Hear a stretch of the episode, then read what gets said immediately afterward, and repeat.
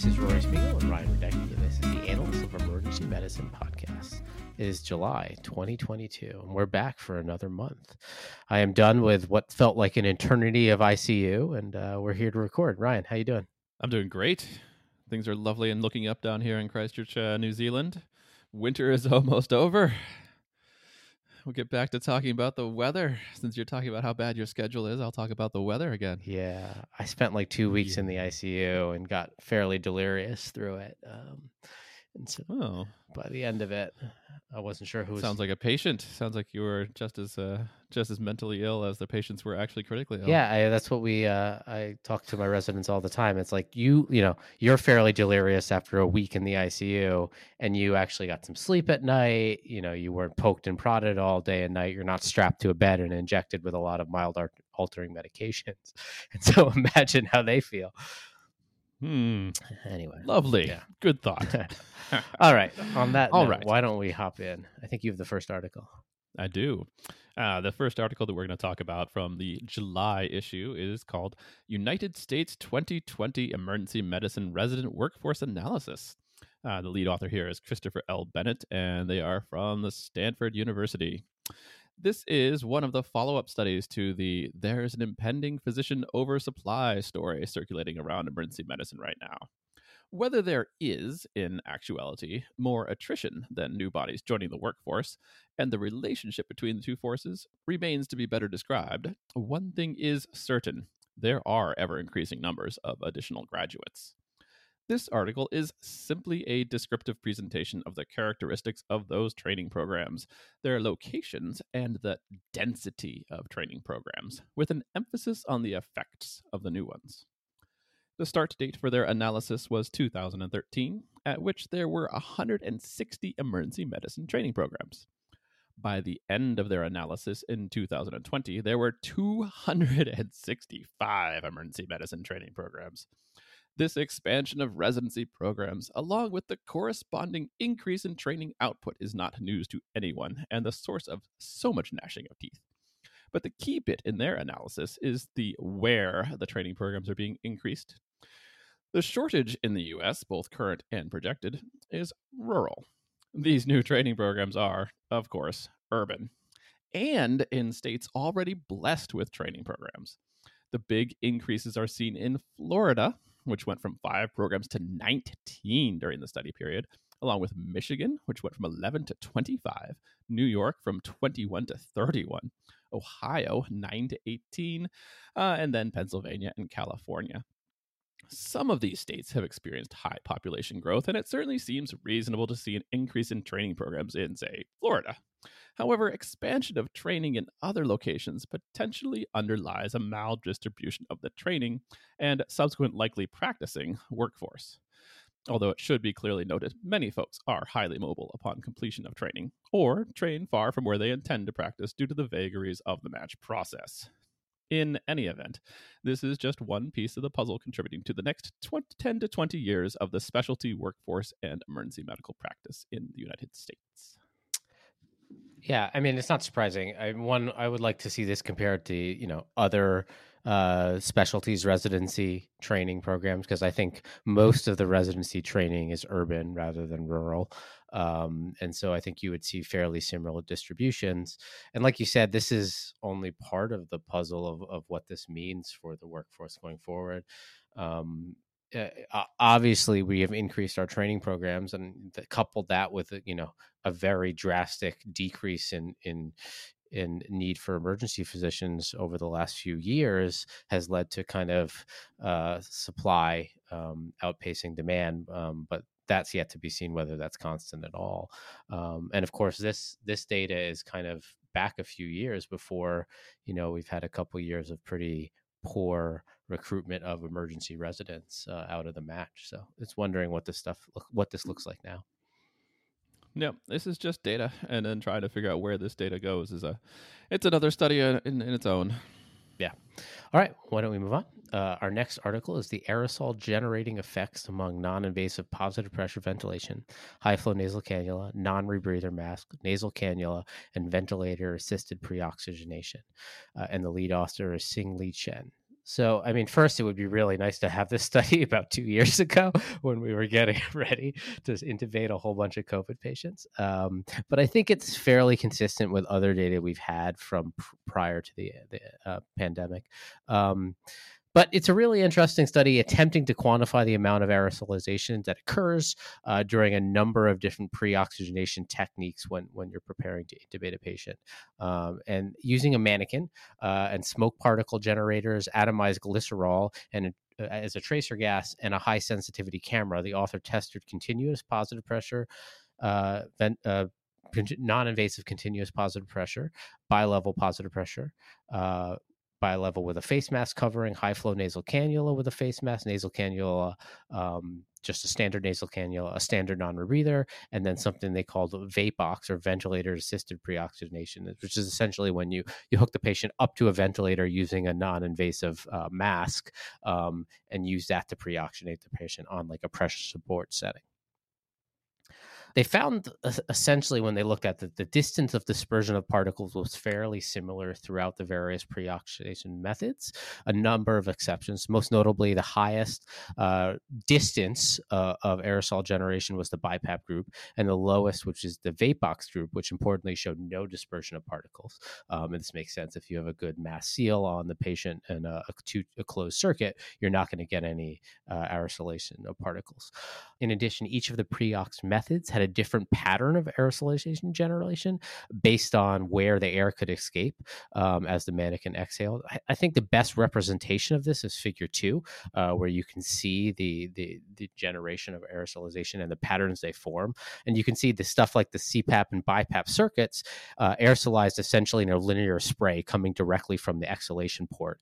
Um, and it traveled in a single direction, whereas the high flow nasal cannula and the nasal cannula had a more like general distribution around the mannequin's head and something like the non-rebreather, you could see it was kind of coming out from below the mask and through the exhalation ports on the side of the mask.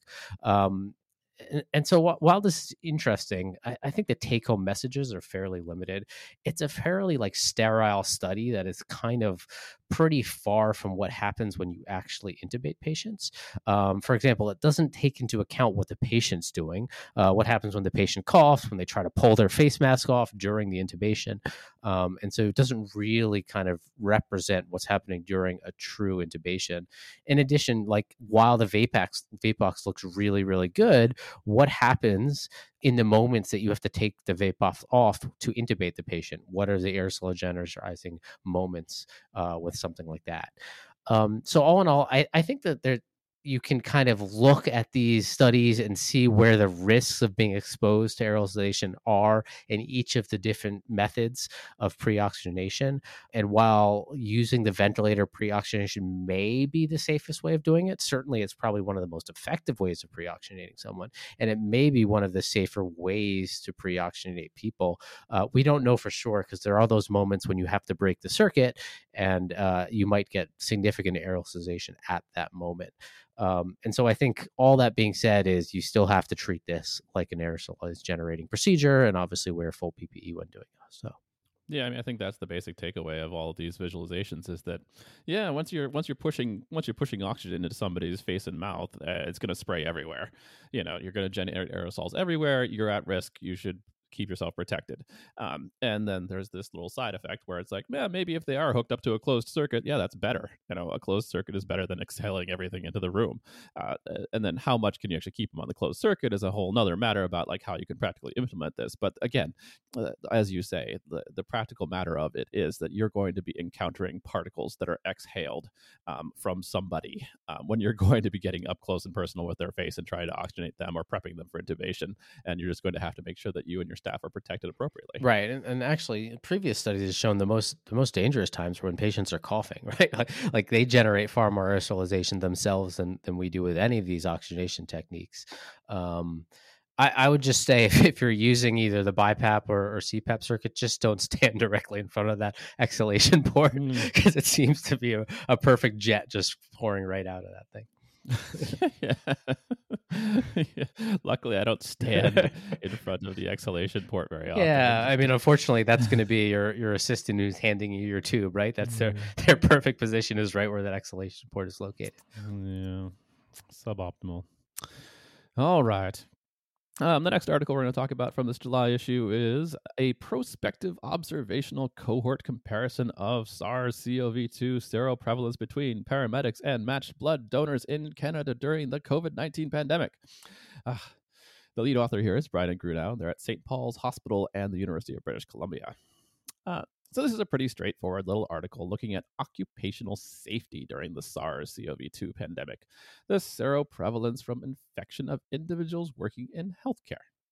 In this study, the cohort of interest is a national paramedic sample from Canada, primarily those in British Columbia and Ontario, who provided samples between January and July 2021. These samples were analyzed for presence of SARS-CoV-2 nucleocapsid antibodies, and then compared with the background rate of seropositivity from blood donors in Canada during the same time frame. They ultimately collected 1,627 samples from 1,459 unique paramedics and generated two comparison one sort of one to one matching sample based on age, month, and regional frequencies, and a second weighted comparison in which all samples were analyzed but with varying weights based on those features. The basic result in this time frame was that about 5% of all paramedics were found to show evidence of prior infection during the sampling time frame. The basic result about 5% of all paramedics were found to show evidence of prior infection during the sampling time frame. Then the basic result about 4% of all blood donors were found to have evidence of prior infection during the sampling time frame. These differences were basically the same regardless of comparison.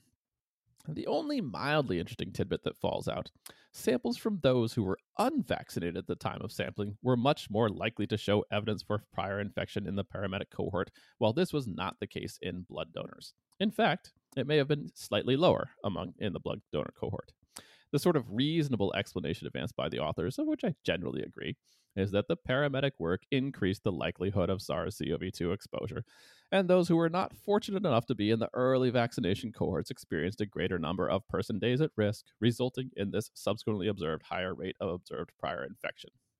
However, just to toss another wrench into this idea, about three quarters of the paramedic cohort was actually vaccinated at the time of this analysis, meaning the unvaccinated cohort could have also have some differences with respect to non-occupational behaviors and attitudes towards SARS-CoV-2, which could also have confounded these observations. Overall, I'm rather impressed at how few infections were identified in this cohort as late as early 2021, and also that the difference was generally much smaller than observed than in other study cohorts of frontline workers. Yeah, I, I you know, I, uh, there's been a number of studies that show that that the, the rates are lower than we all would expect, um, and a lot of them were done on ICU clinicians, and so has to wonder, you know, in the ICU when generally your patients are intubated and you're in that closed circuit, like we talked about in the previous article, your risk of being exposed is fairly low, and does that risk go up as you go to the emergency department where you're seeing many more of these patients uh, who who are not uh, uh, being ventilated on a, on a ventilator. Um, and in pre-hospital, where things are far more chaotic, does that risk go up even more? Um, but it doesn't seem to. It seems fairly low either way, which speaks to the effectiveness of the PPE. Yeah, and it's, I mean it's good that uh, they had enough PPE uh, potentially maybe in this cohort in British Columbia. Um, and then you know again if SARS is quite contagious, but it's not like a guarantee that you're going to pick it up if you're in the same room with somebody, yeah. somebody who has it, uh, especially with some of these earlier variants. I mean, J- January to July 2021 was not uh, was not peak Delta or Omicron, Omicron so right. there was still a chance yeah. that you could avoid potentially getting infected at that point. Right, and and you know, once someone's sick, it's easier to protect yourself than before they have symptoms, which um, you know seems to be at least in some of the variants uh, the peak infectious times. Yes. All right. All right, next article Optimal pre hospital blood pressure and major traumatic brain injury, a challenge to the current understanding of hypotension. And the lead author is Daniel Spaite. So, this is a really interesting article, most specifically because it kind of reminds you how little data we had prior to this uh, about managing blood pressure in patients with a TBI. Um, but, you know, for years we've considered hypotension in patients with TBI, a hemodynamic predicament, that was to be avoided at all costs. And this was born out of a body of literature demonstrating even a single episode of hypotension was associated with an increase in mortality in this population. But the potential for confounding in these articles was pretty high. Most of these studies were fairly small, they were all observational. It was difficult to isolate whether the hypotension was the cause of the increased mortality or simply an associated variable, essentially marking the severity of the injury itself. Uh, so these authors conducted a secondary analysis of the EPIC TBI study, which was essentially a before and after uh, study examining the implementation of a protocol to treat patients pre hospitally with TBI. Um, and for the secondary analysis, they split the cohort into a derivation and validation groups uh, using the pre and post intervention groups from the original study. And, they looked at how pre hospital blood pressure affected outcomes. Um, they looked at uh, over 12,000 cases um, and they were looking at the lowest pre hospital blood pressure recorded. And they essentially found uh, three uh, observations of note. Um, there was essentially a linear relationship with blood pressure uh, and adjusted probability of death uh, from blood pressures between 40 and 130 systolic. So, obviously, as you drop below 130 systolic, the mortality started to rise, and it rise in a fairly linear fashion all the way down to 40 millimeters of mercury. When you look at the middle group, so the patients with a blood pressure between 130 and 180, they all showed a fairly low mortality that was fairly consistent throughout those ranges of blood pressure. And then as you saw the blood pressure climb over 180, you saw a rapid increase in mortality.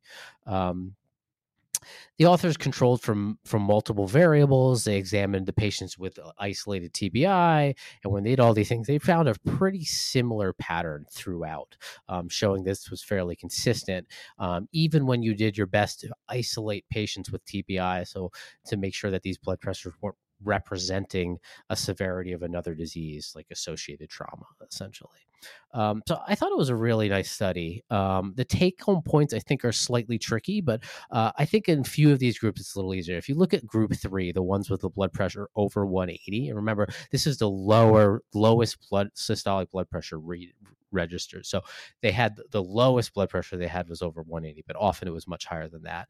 And this is likely a representation of the disease itself. If you look in this group, uh, having a blood pressure this high was associated with having severe TBI, and likely this is just a representation of how severe the disease is. Um, often the patients with severe severe TBI have, have, have have massively high blood pressures that is incredibly hard to control, and so it's not surprising that these patients had a much higher blood pressure because you're just identifying a much sicker group of patients. Um, group two, the ones with the lowest blood pressure, again, this is probably representation of the fact that you know these patients uh, had a fairly stable blood pressure from where we think is normal. Um, so it didn't identify a group of patients with severe TBI. It also didn't identify a group of patients that also had um, hemorrhagic shock or some other form of trauma that that that was leading to a higher mortality. And so again, pretty understandable that group two has the lowest mortality group one is the trickiest to interpret in the sense that there is no inflection point below which uh, the patients start to see a massive increase in their mortality rate. Rather, you just see a linear increase in mortality for every drop in blood pressure, you see a higher mortality. And I think this is just once again representation of the fact that as blood pressure goes down, you're more likely to identify sicker patients. The lower the blood pressure is, the sicker the patient is, um, and so you're probably seeing the signal of identifying a sicker and sicker group of patients as that blood pressure gets lower and lower. So, what do we take from this? I, I think I think again, it, it, it, mostly demonstrates how little we know about controlling blood pressure in patients with TBI. I don't think you can use this to find eh, like perfect cutoffs to say keep your patient between 130 and 180 and everything's going to be fine. Um, I think patients with low blood pressure usually have a reason for it, and we should endeavor to find that reason and intervene on it. Um, but obviously, some patients a blood pressure of 120 is too low, and other patients a blood pressure of 100 is too high. Um, and each patient is different, and to find like the perfect number in a large cohort like this is just too blunt an instrument to do so. Yeah, I think it generally speaking, it you're right that it just identifies the patients who are the sickest, and it's not like in these studies, you know, they reflect they're they're showing people who are just observing these low blood pressures without intervening. These are patients who are so sick that people are doing pre-hospital interventions in an attempt to raise their blood pressure. I mean, these are people who are hypotensive. They're probably getting blood products dumped in. They may even be putting on vasopressors. They're getting intravenous fluids. They're getting interventions to either to try and identify the cause and reverse the cause of their hypotension. Uh, so I, I'm not sure exactly what the takeaway is. I don't I don't think anybody is neglecting or, or, or discounting the importance of hypotension. I just think it represents uh, a known association of something that's of a severe disease process with a really high mortality risk. Um, like you said, the, the high blood pressure again that, that reflects a severe disease process with a high mortality risk. I, I don't think people are are neglecting to to respond to these these abnormal vital signs. Uh, I think this is really just an observational, uh, uh, really just an observational look at how sick some trauma patients are um, uh, at the extremes, and that it's really reassuring overall if your patient's blood pressure is in a generally normal range um, with some uh, accounting for sort of relative decreases or increases, such as an elderly person whose normal blood pressure with arteriosclerosis might be in the 150s or 160s, versus a younger person whose normal blood pressure is in the 110s to one, you know, 100s to 110s. Yeah, my, my fear is this study is going to be used more to show that that if someone's blood pressure drops, you have to bring it up, you know, now under 130. A systolic of 130 is is is too low, and we have to keep our our patients' blood pressures above that, and we're going to do so by bolusing large amounts of fluids and so on and so forth. And and of course, this doesn't show that at all, right? It's just it's just basically showing you're identifying a, a patient at a higher risk the lower the blood pressure grows and, and and that risk starts to seem to go up as you get below 130 and and likely it's just identifying a sicker group of patients, not the blood pressure itself as the cause of the harm. Well, I mean, it, it basically calls for a, a, randomized controlled trial of you know, of some sort of iatrogenic intervention to ensure the blood pressure is elevated. Um, and I'm sure, like the standard of care is to give people blood or blood products or fluids to try and raise their blood pressure. It's probably not successful enough, as we're seeing in these studies. Um, but uh, I will tell you that we, down here in uh, New Zealand, we use a, a, drug called metaraminol, which is a push dose vasopressor, and it beautifully raises your blood pressure. I don't know if it's clinically useful or clinically important or actually improves outcomes, but they do it. And that sort of intervention would be a perfect, uh, you know, adjunct towards let's just raise the blood pressure, let's fix a number and see if it actually helps. So I think that would probably be a good target for a randomized controlled trial. Yeah, I mean, you could even do it in like in the the intubation period, right? Like do push dose pressors in patients with TBIs who are undergoing RSI, um, improve outcomes, right? That's a fairly small group of patients that you could look at fairly simply. Yeah. Uh, yeah. If you had the right right network and a large enough sample, sure. yes. Yeah. All right. Cool. Yeah. All right. And the last article we're going to talk about from this uh, July issue is called Gender Distribution of Emergency Medicine Podcast Speakers. The lead author here is Alexandra Mannix, and they are at the University of Florida College of Medicine in Jacksonville. This is a uh, brief research report with a direct relevance to us here today, although we are not specifically part of this analysis. These authors looked at, by their judgment, three popular emergency medicine podcasts, selected both for popularity and because they have a diversity of hosts and guests featured on the podcasts. The podcasts selected were Emergency Medicine Reviews and Perspectives, better known as EMRAP, EMCrit, and the Emergency Medicine Cases. Uh, and they sampled from July 2011 to June 2021. As with most of the sort of gender parity articles we've done, the results are grim, with only a tiny sliver of good news. Across the sample period, the authors identified 5,962 speakers and 2,834 podcasts. By finding the pronouns used by the authors and our favorite piece of software, genderize.io, the authors determined the most likely gender identity of the speakers included. Overall, 10% of hosts were women and 90% were men. 23% of guests were women, and obviously 77% were men. It was also significantly more likely that a female host would have a female guest than a male host. The only positive really to take away from this is a trend. In 2011, 9% of speakers were women, while in 2021, that number had risen to 23%. The authors effectively note that podcast representation is similarly important to publication authorship, as digital scholarship becomes more prevalent a component in promotion and tenure packages. And the accompanying Jarman editorial likewise makes the same point, along with a call to action for stakeholders and leaders to take concrete steps to improve parity and equity. These words are absolutely taken to heart here at the podcast. And when this same study, or something like it, is performed 10 years from now, we are determined not to be part of the problem. While there is nothing we can officially announce at this stage, we are collaborating with our leadership team to identify how we can add additional co hosts who can provide both a diversity of perspectives and opinions, along with role modeling within our specialty that is so important. Yeah, I, I, mean, these results are damning. It, it, it, there's just no excuse here, and, and it's like you said, we're obviously part of the problem. Um, and really, the only real solution is, is, having more women on podcasts, having more role, role models for people to to see and to emulate. Creates more podcasts with more women hosts and more women guests. And so, like you said, uh, we're currently um, trying to become more part of the solution than the problem. And I think that wraps it up for July. Yeah that's another month in the books. Obviously, uh, as always, with any questions, comments, or concerns, we can be reached at annalsaudio at acep.org. Um, until next month, this was Rory Spiegel and Ryan Radecki, and this was the Annals of Emergency Medicine podcast.